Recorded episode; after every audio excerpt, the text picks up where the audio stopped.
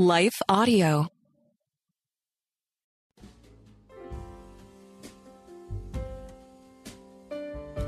Hey, welcome to the second Gospel Rant podcast Christmas 2022 series.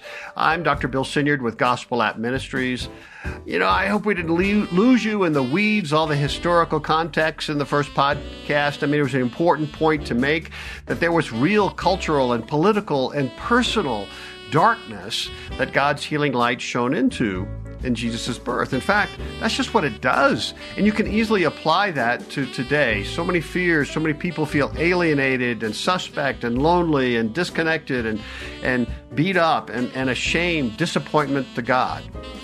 And that's what we saw in the other podcast series in parallel with this, the Sermon on the Mount. You can check it out at Gospel Rant. Jesus spoke to those very same people just 30 years later.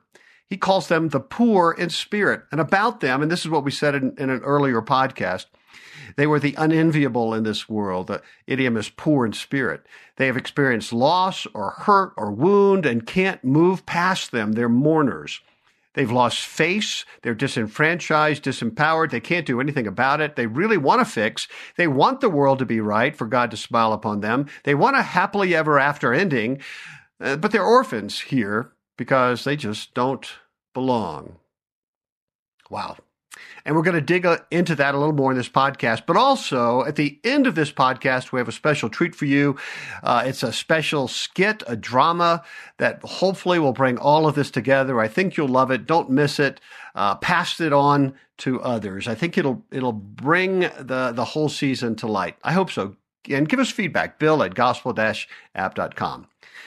Well, before we plunge in, uh, the Gospel Rant is now partnering with Life Audio in this podcast. That means we have sponsors. So we're going to take a break. And when we get back, we'll head back to the Christmas pageant. Stick around. Well, good day to you. It's Joel with the King Country dropping in to let you know that our brand new film, Unsung Hero, is in theaters now. It's Luke here. We've teamed up with the creators of Jesus Revolution to bring you this adventure of a lifetime. It's a powerful, true story about a family uniting, growing in their faith, and facing the impossible together. In theaters now, unsunghero.movie for more information. Rated PG, parental guidance suggested. What impacts you every day? There is one book that influences almost every aspect of our lives. Museum of the Bible reveals the Bible's impact on your favorite musicians and artists, the way we measure time, social justice, our national monuments, and more. The Bible's impact is all around you. Discover how at museumofthebible.org/impact. All right, I am up front. I've got to say, I am not a fan of Marxism at all. By the way, I hope that doesn't offend too many of you. Uh, let's dialogue. And in fact, here we go. I actually found a Marxist reference that I think will really help us understand the real world of abused humanity today, but also, in particular, the world that Jesus was incarnated into. Uh, listen, very modern ring to these words. And, and please don't check out here. I'm definitely not trying to make anyone a Marxist, believe me. But dialoguing with this Marxist statement is well worth the time this Christmas. The Marxist author of Alienation of Modern Man, Fritz Pappenheim, suggests that alienation, that's the highlighted word, and its abusive stepsister exploitation are perhaps the dominant defining trends in our modern Western societies. Now, he wrote that, that in the mid 60s, but I'm going to suggest that it's even truer today, 60 years later. Now, he suggests that there are three types of alienation. I mean, I love this, and I'm going to suggest there's four, but he says three. Here they are man's alienation from himself, man's alienation from others, and man's alienation from the world in which he lives. Okay? Man's alienation from himself. All right, don't check out. This is so poignant. Look, man's alienation from himself is not a new phenomenon. Certainly, men and women experienced the birth pangs of this immediately after the fall in the Garden of Eden. It was at that shocking moment that our father and mother stopped seeing themselves as persons in relation with their perfect community, one with another, and wholly define themselves and each other as objects related in juxtaposition to the other. And by the way, exploitable to one degree or another. So I'm not a person with you, a who, I am an object for you, a what. In fact, a naked, exposed what. Does that make sense? And from that point, humanity has had to define themselves by other identifiers. So I am pretty or not pretty. I am angry or not angry. I'm a victim. I am a Taiwanese. I'm a Democrat or Republican. I am deserving or not deserving. Uh, remember, Cain, you know, I am the firstborn, so I have certain rights. And before that, Adam and Eve lived very differently. It, was, it wasn't about what they did or deserved, but primarily who they were in relationship with each other and with God. Uh, right? They were intrinsically part of an inner circle of glory, a trinity plus two. And by the way, that's the whole premise of the dance. www.the-dance.org. Check it out. Well, Pappenheim, no fan of God or Christianity, gives a wonderful example of man's alienation from himself. I love this. He describes a young photographer, a good person, a person of compassion, good nature, and a good human being. Here it is. Quote, he had read about a picture contest sponsored by a popular magazine. Always eager to earn some extra money and to see his name in print, he decided to try for the prize. He got it for a photograph of a traffic accident which showed the anguished expression of one of the victims in the throes of death. This action of the photographer symbolized for me the attitude of the alienated man who, possessed by a need to turn every experience into an object, a tool for attaining his ends, can ask only one question when he comes face to face with an event or a human being What's in it for me? The young man I have been talking about is known as a very decent fellow, ready to help anybody who is suffering. If a person of this kind, when he witnesses the agony of a dying man, can think only of taking a picture, it shows that there is a cleavage between the prize seeking photographer and the human being in him. He is alienated from the situation in which he is involved and at the same time alienated from himself. It seems to me that this kind of division in thought is typical of all of us. We are almost always interested in only that fraction of reality that can serve our ends. We are indifferent to the remaining realities that do not concern us. The more we advance in this separation, the more we create the split within ourselves. Close quote. You know, that's cynical and harsh, but to one degree or another, isn't that the nature of all sin and we're all sinners? A good example of, of man's alienation and estrangement from his fellow man can be seen in the Christmas story's innkeeper. His indifference and shaming of a dis uh, and dishonoring a fellow Israelite, probably an extended family member, justifying it correctly as an unfortunate business decision. The end's full, right? So a mother in labor is coldly sent to be with animals this is a tragic, objectifying decision by the innkeeper. By the way, there was his bed. Just saying, where does hospitality line end? So, like the photographer, who may have been a good fellow on other days and other settings, the innkeeper decided differently. But the same could be said of the Roman bureaucrat who, from a high, distant, alienated throne in Syria or Rome, they commanded that a census be taken in faraway Palestine so that his wealth could be quantified, heads counted, likely for eventual taxing purposes, without much consideration of how this decision would affect the lives of other real human beings, the cost, the disruptions, the hardships, the lives. Other men and women had become mere objects to be managed and controlled and, of course, profited from. And the buzzword is counted. In an honor shame culture, it's raw shaming. So, what is Pappenheim saying? He's suggesting that we live with split personalities. On the one hand, we're human and have the capacity to feel compassion and caring to one degree or another. On the other hand, we can, all of us, we can treat people like chess pieces at a game and be indifferent without even thinking of them as fellow humans at all, rather, just objects to further our needs and desires. Right? Spirit flesh dichotomy, maybe? Pappenheim reminds us that the alienation does not necessarily enter the consciousness of the perpetrator. Here's a quote People who are aware of their alienation are the exceptions. The alienated man is frequently a successful man. As long as the success continues, it often engenders a certain numbness towards the price the individual is paying, towards the fact that he has become estranged from himself. Only in periods of crisis does he become aware of alienation. Close quote.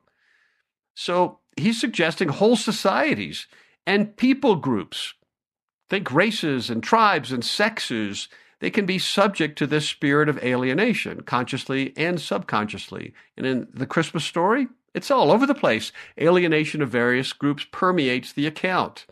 There was the powerful occupying institution of Rome who regularly put the locals in their place, shamed them by force and power, and made it clear that the Jews were merely tolerated, not respected, not cherished. And there was Herod, he is a picture, an embodiment of alienation. And we're going to look at him more in the next podcast. There's so much more to talk about that you probably haven't heard. He wasn't truly Roman, not in the highest sense, nor was he fully Jewish, meaning a child of Abraham or a survivor of the exile. He wasn't related to the ruling class Hasmoneans. He was Idumean, or maybe Nabatean, a son of wandering Aramaic desert tribes. And so his rise to power in Judea was as an unlikely chameleon politician. And it's telling that he is best known for the various fortresses that he built throughout the land, alienating himself with massive, impenetrable walls. I think that's telling. Being alienated, Herod was willing to use his power and influence to protect what he had built for himself, even if the results were murderous, and they often were. Look, often the most alienated and shamed people can be the most angry, violent perpetrators of alienation. So often callous decisions, probably done on a whim to order from a distance the cold blooded slaughter of male children in Bethlehem. Right? And again, we're going to do a whole podcast on Herod. Then there was international alienation. The formerly great superpowers of the East tasted alienation. So sheepishly, uh, they sent ambassadors, right? The Seru, the Magi, who had to ask for permission, really, to make a royal visit. I'm going to say more about them in a, a future podcast. Then there was the internal alienation among the peoples of Judea and Galilee and, and Samaria. Distant relatives for the most part. I mean, largely from the same tribe. If, but if you were a faithful, purist Jew in the land, you made it very clear by your actions and your the way you looked at people that some of the other Jews were somehow less Jewish than you. And that would include the Samaritans, right? They were considered half breeds, unclean, or in Harry Potter terms, mudbloods. They were the Galileans. You know what? They just weren't from Judea. They weren't as religious. They were uh, and, and there was the people of the earth, the non-religious. Uh, there were the lawbreakers. There were the unclean among the Jews, and that would include tax collectors, the Herodians, the prostitutes, shepherds, tanners. And by the way, uh, think of those unclean that become part of the Jesus story. Uh, certainly on that hillside in Galilee. Think of the shepherds. Think of tax collectors, Matthew, Zacchaeus. Were you a Sadducee or a Pharisee or a Essene? Were you of the wealth and powerful temple elite or a regular grunt priest who struggled to live on what he made or she made? The high priest and his entourage separated themselves from the regular priests and regular folk too. I mean, economically, because they were ridiculously wealthy. Many lived in palatial estates on Mount Zion, but they would have alienated others as being unclean and, and used the law as their bat. They had separate entrances, tunnels, and bridges into the temple so they wouldn't accidentally touch a regular Jew. You know, those impure Jews? Were you an Herodian, an Idumean, a Roman citizen, a Hasmonean? Were you a friend of Augustus? I mean, you get the cultural message everywhere.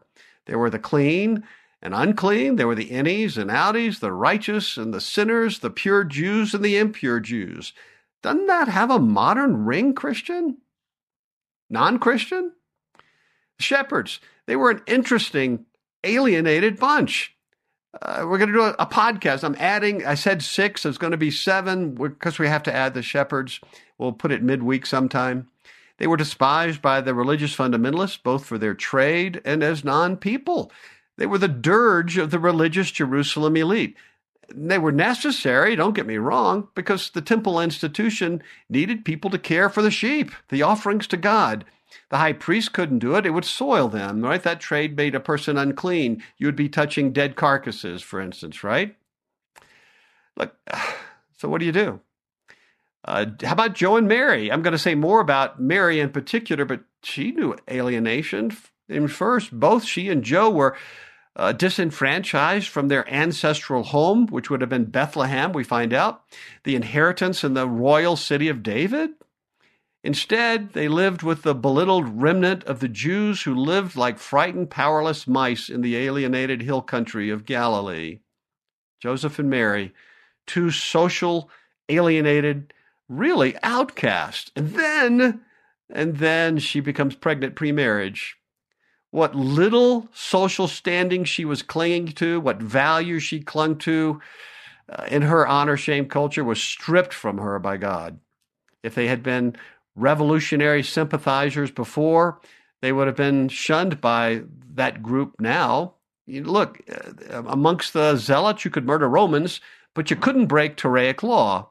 The Holy War required people of upright moral authority, and unwanted pregnancy, that wouldn't have fit the picture, and they would have been blackballed, even made the butt of persecution in their own city and villages. I think going to Bethlehem was a respite for them. So, in humiliation, speaking of that, they obeyed their exploiters and had to go from Nazareth to Bethlehem, Mary nine months pregnant, a very dangerous, really humiliating trip for both of them. I mean, Joseph, what man, what real man, if I can use that term, that idiom, would allow his wife to travel in such condition over treacherous roads at that late date in pregnancy? Right?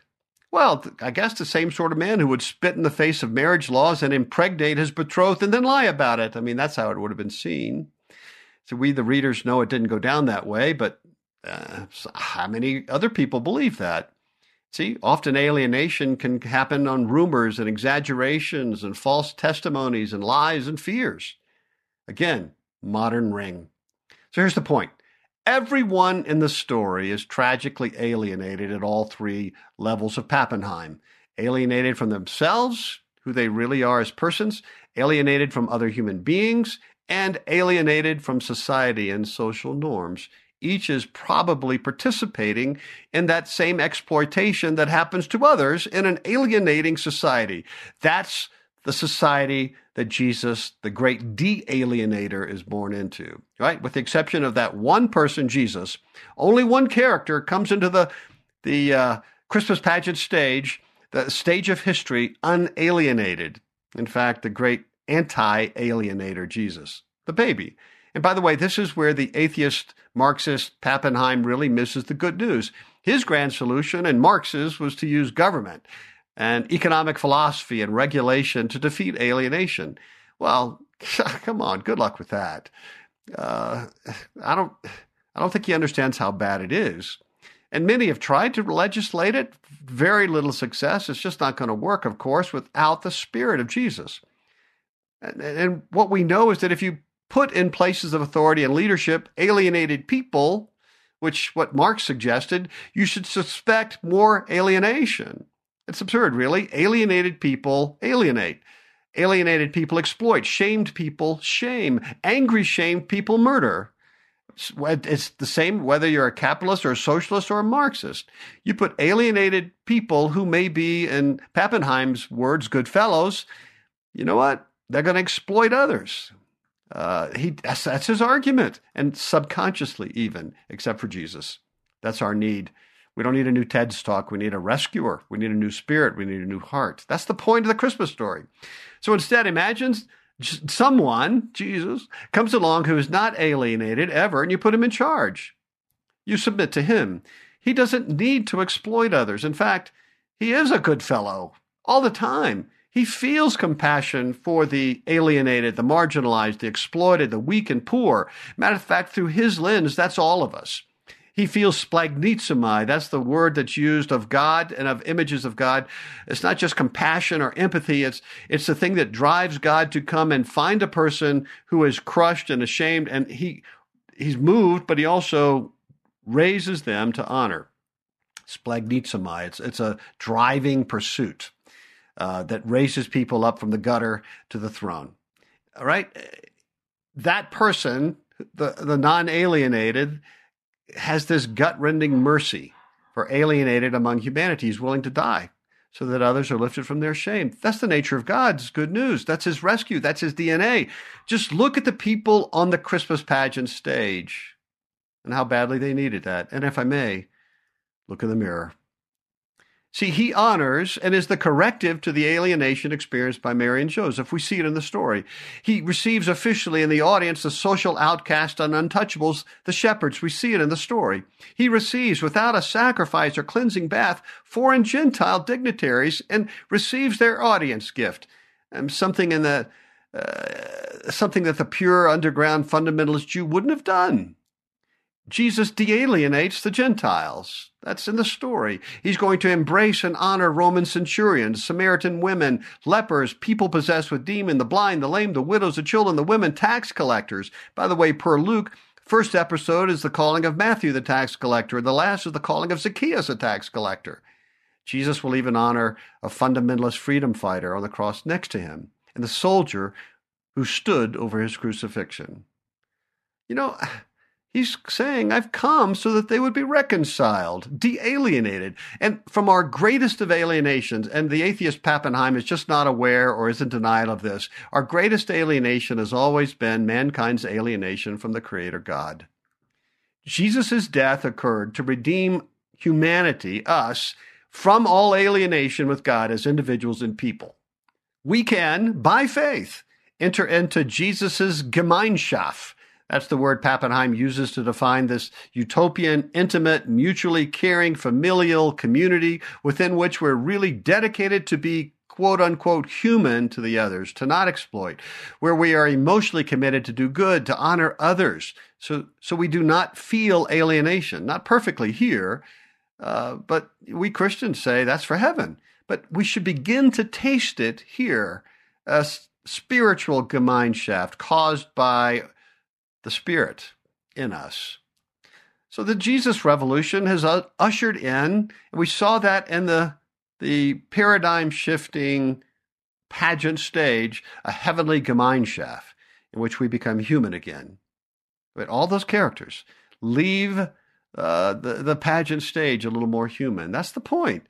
And are more and more empowered by the Spirit to feel this splanchnizomai uh, right, the DNA of God for all others, and to see each other as humanity uh, less exploitable, and to actually be appreciated and, and honored a little or a lot.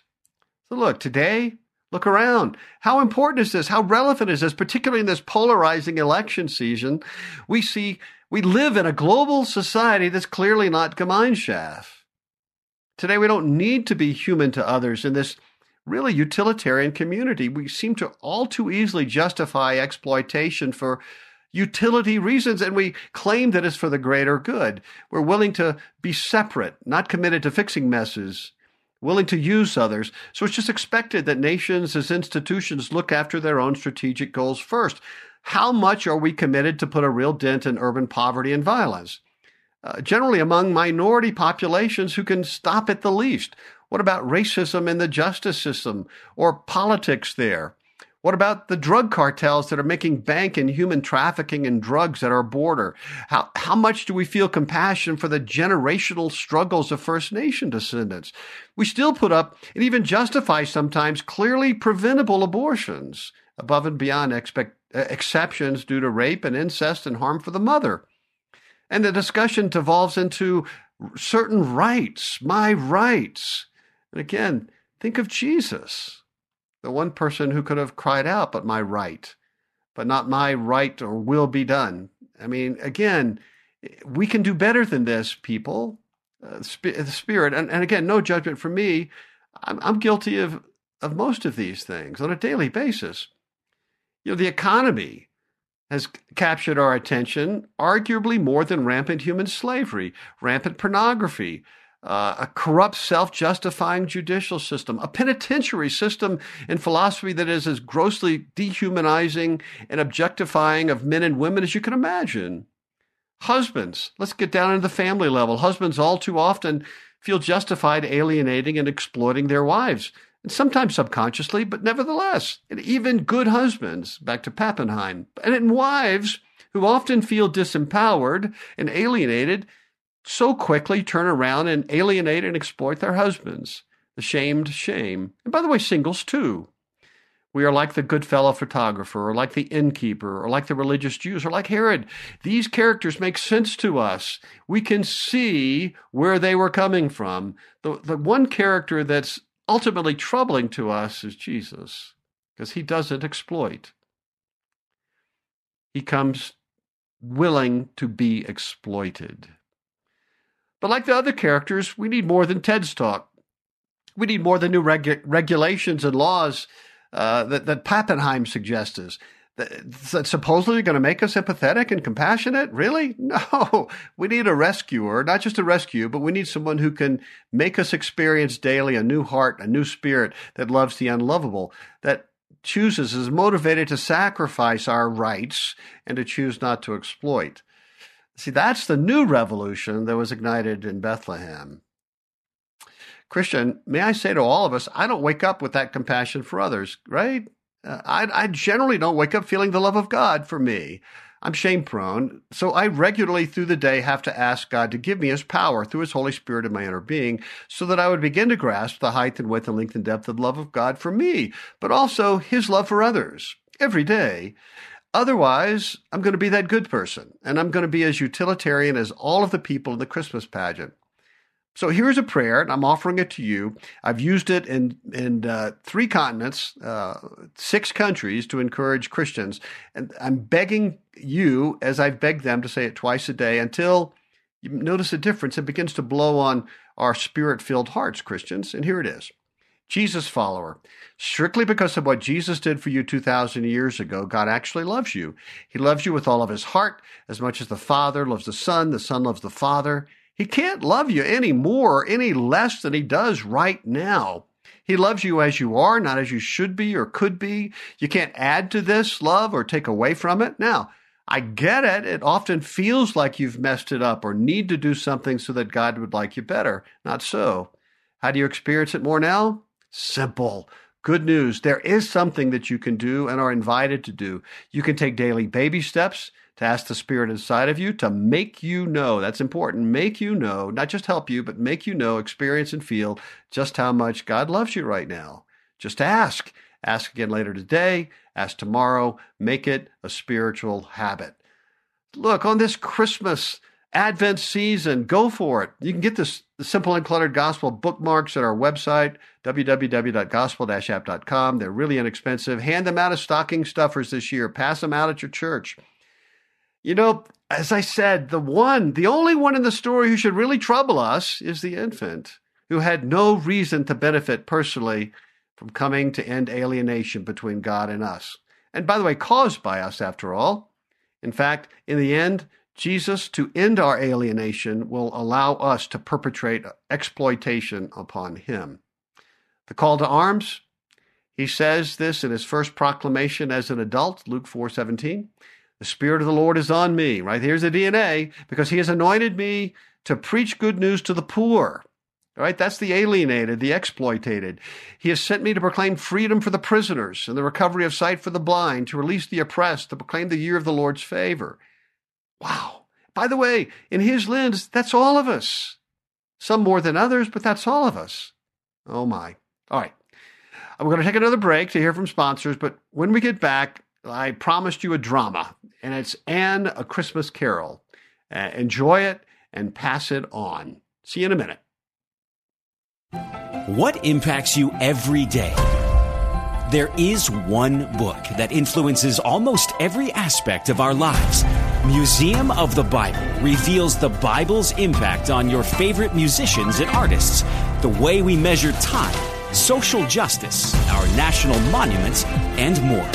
The Bible's impact is all around you. Discover how at museumofthebible.org slash impact.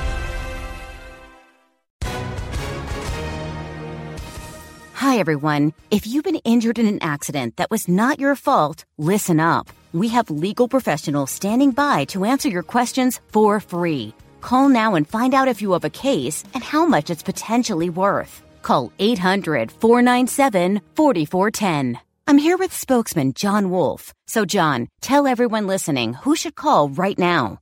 Well, Maria, first off, thank you for having me here. It's always nice to answer the listeners' questions. Now, as far as who should call in, anyone who's been injured in an accident and think you deserve compensation, give us a call right now. 800 497 4410. You'll find out if you have a case and how much it's potentially worth. Thanks, John. You heard it, folks. Take advantage of this opportunity and call now 800 497 4410. Advertisement sponsored by Legal Help Center may not be available in all states.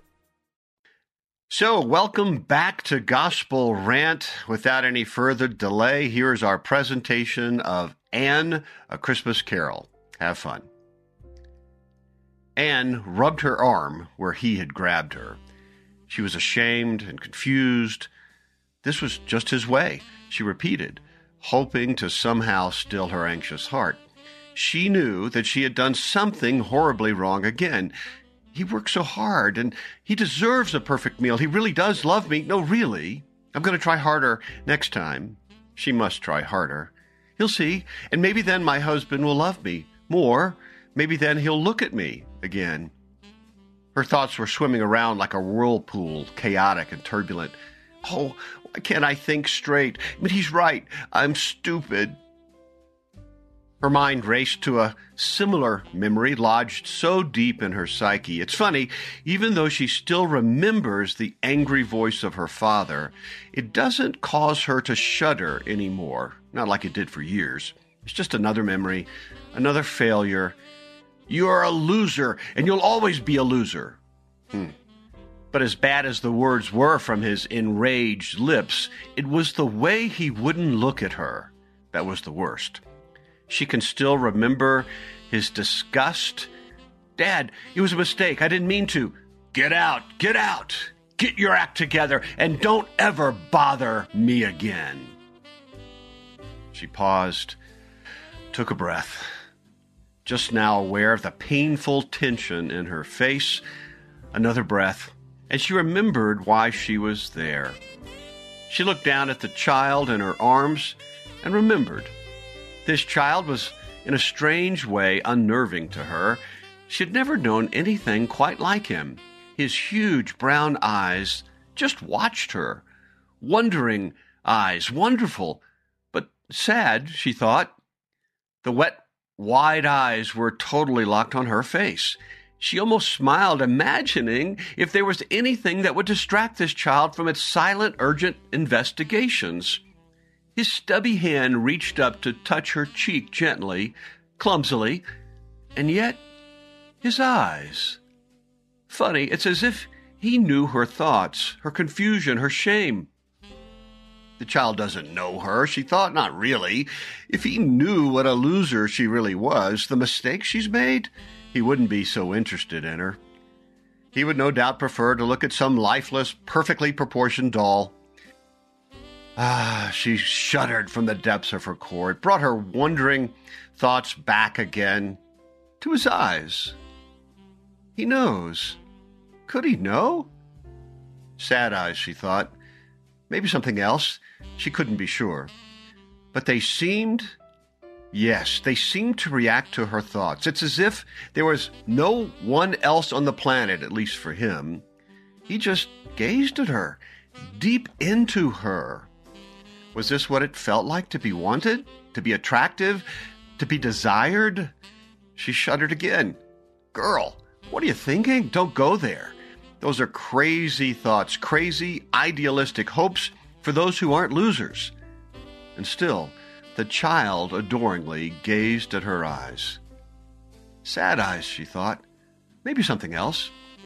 Well, it was time Anne looked around her at the crowd, rows and rows of mirrored faces, all shattered. Battered women, abused children, ashamed teens, men betrayed, losers, the marginalized, the objects of hate and racism and bullying and despise, the suicidal, the depressed, the mocked, the ridiculed, the ugly. She recognized many of her friends and neighbors there, mirrors fractured mirrors. She shuddered again, deep from inside, but this time the shudder was warm, little, and different. Hope is a strange feeling for Anne, and so often a word with so little meaning. But not now, not at this moment. Anne gently but reluctantly handed the special child back to his mother. He had her eyes. She was only a child, too, so young, and wondered how she managed the shame of having a child out of wedlock. How does this one so young bear the oppressive, burning stares from the socially righteous? She had his eyes. and stared at Mary for a long time and wondered what she was thinking, what she would do next. Mary quietly and reverently held out the infant, the immensely approachable God, the eternal King, the one who adores the unadorable, and handed him to the next weary pilgrim. After what seemed to be a long time, Anne slowly opened her eyes. She shook her head a bit to try to get the cobwebs out. For a moment, she couldn't remember where she was. Ah, it was the sanctuary. And, and Christmas Eve. She had come alone to watch the annual children's Christmas pageant at her church. She had only a few childhood memories that were good, and she still smiles when she remembers her joy at being chosen to be one of the angels. Her family didn't come to see, but everyone else knew only the really cute girls would be angels. Anne rose from her stiffened knees. How long had she been there? A pain surged through her legs and side, softened by the warm rush of blood that flooded back into her calves. She looked around her silently. The sanctuary was very quiet, empty now. The nativity candles were still flickering, struggling at the end of their journey and the silence echoed in the hall. There was a cool breeze that surrounded her. No doubt a window was open. How long had she been there? All she knew for sure was that she's not going home, not to him. She's not sure why, maybe hope. For the first time in a long while, she doesn't feel like she is alone. Somewhere, there is someone who knows, who sees. There's someone who desires her deeply longs to look into her eyes as she is. You know, it's all about the child. O holy night, the weary world rejoices. Well, I hope you enjoyed that. I want to take just a second to thank the team at Life Audio for their partnership with us on this podcast. Next time, like I said, we're going to do a gospel rant look at the story of Herod. It is fascinating. There is a lot of stuff that you probably have never heard. So don't miss it. And again, pass it on to one other person. Make it part of your Advent season. Until next time, take heart, child of God. Looking for ways to stay positive? Brighten your day with the free Story Behind podcast. Hear weekly short stories that showcase true joy, love, and hope. Listen now at lifeaudio.com or by searching for Story Behind wherever you get your podcasts.